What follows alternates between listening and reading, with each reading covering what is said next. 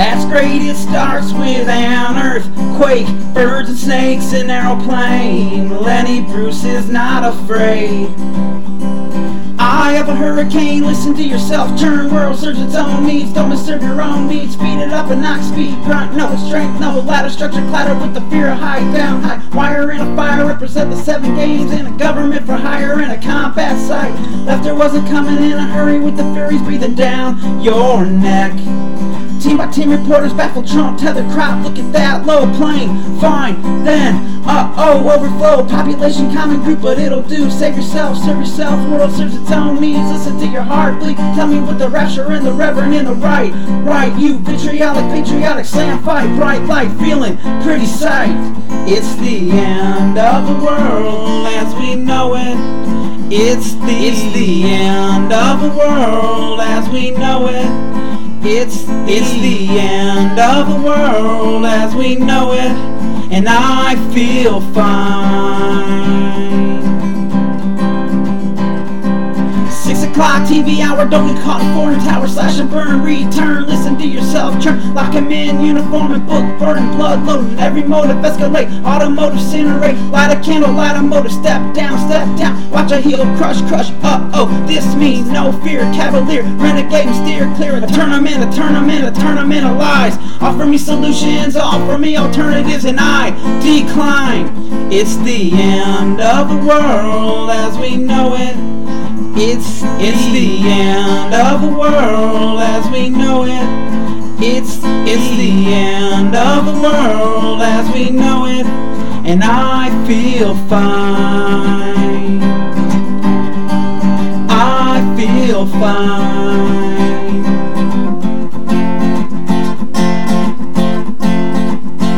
It's the end of the world as we know it.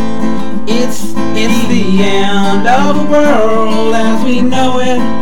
It's it's the end of the world as we know it, and I feel fine. The other night I tripped a nice continental trip to find Mount St. Adelaide, Leonard Bernstein, Leonid Brezhnev, Lenny Bruce and Lester Bangs, Birdie Party, Cheesecake, Jelly Bean, Boom, you symbiotic, patriotic, slam butt neck, right?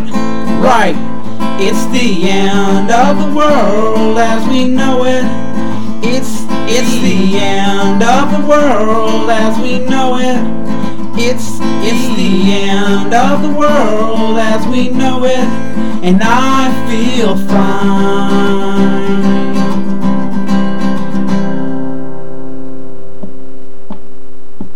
It's the end of the world as we know it. It's it's the end of the world as we know it. It's it's the end of the world as we know it, and I feel fine. It's the end of the world as we know it. It's it's the end of the world as we know it. It's it's the end of the world as we know it, and I feel fine. It's the end of the world as we know it. It's it's the end of the world as we know it. It's it's the end of the world as we know it, and I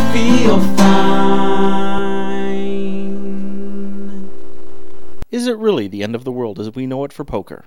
Well, this week we're going to take a look at the state of poker in the US and let you draw your own conclusions. Welcome to Talking Poker Radio for October 15th, 2006. I'm your host, Robbie Robb. And a big thank you to Shaby for recording a cover of REM's End of the World for this week's episode. The past few weeks have seen some major activity in the world of online poker, most of it bad. As mentioned in the last episode, the Unlawful Internet Gambling Enforcement Act passed, and the President signed the bill into law this past Friday. More than enough fear, uncertainty, and doubt has spread throughout the various poker news sites and poker forums. Now it's time to get down to the nitty gritty of this stupid law and attempt to clear up the mud a bit. Our own Real Deal spent what must have been a considerable amount of time poring over the act and has offered his thoughts in the general discussion thread. If you have not read this post yet, run, don't walk, and read it right now. I'll wait. Done? Good. So, in a nutshell, for the more than casual player, as most of us on the forum are, it really should be business as usual. The real guts of this act centers around making it illegal for financial institutions to fund gambling institutions. Well, fortunately for us, Neteller, or FirePay, but more on them later, shouldn't be considered a gambling institution. So those Americans that use an intermediary should not have any problem. Sort of. Of course, there are always those that will completely overreact and pull out the jump to conclusion mat. The first to have a go at the mat was none other than everyone's favorite fish pond, Party Poker. The yeas and nays had barely finished echoing throughout wherever it is that the vote took place when Party issued a statement crying, No mas, no mas, we surrender. The speed at which Party caved really makes me wonder if the company is truly based in France. Thanks to this record breaking concession, Party Gaming stock took an absolute beating on the London Stock Exchange first thing Monday morning, dropping 60% of its value literally overnight. I really think that had Party stood up and said that it would continue to allow US players, the stock would not have taken such a beating. Sure, there would have been an initial drop, but I think once investors saw that Party is committed to the industry, the stock price would have climbed back up. As it stands now, the stock is still languishing in the 30s from the previous pre surrender level of over $100 per share. After the break, we'll talk about who's in and who's out. Are you stuck waiting for that Neteller deposit to clear? Can't play? Why not watch a video? No, I'm not talking about the latest X Men movie. That would just be stupid. I'm talking about the Talking Poker videos. Watch as TP guides us through the finer points of the game. Learn what all those poker ace numbers really mean. Be wowed as TP stacks other forum members for fun and profit.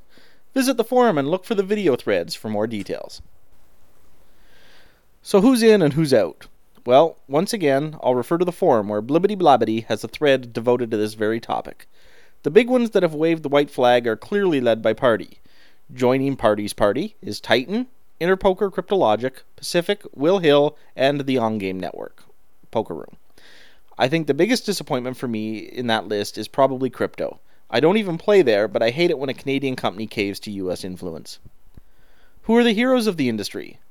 Full Tilt and Bodog are definitely leading the pack there. Rallying behind them are Ultimate Bet, Bugsy's Room, Absolute, and Full Contact, although FCP will be changing software in the very near future as OnGame is leaving the US arena.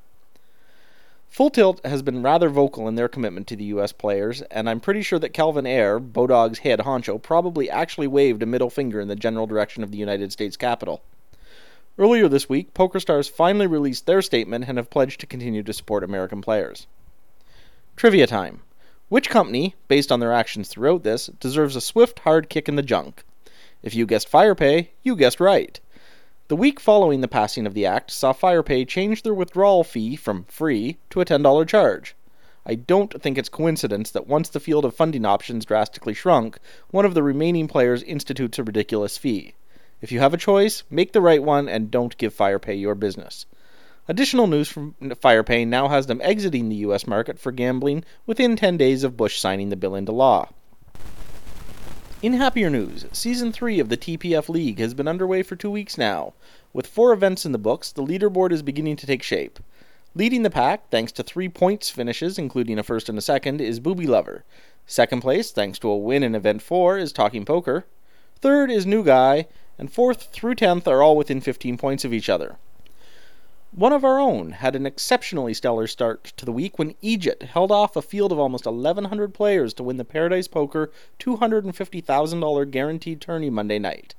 In addition to adding just over $65,000 to his lifetime earnings, the win also brought his forum rep back into the green.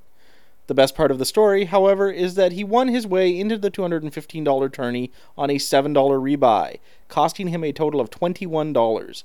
Congrats, Egypt. Excellent job.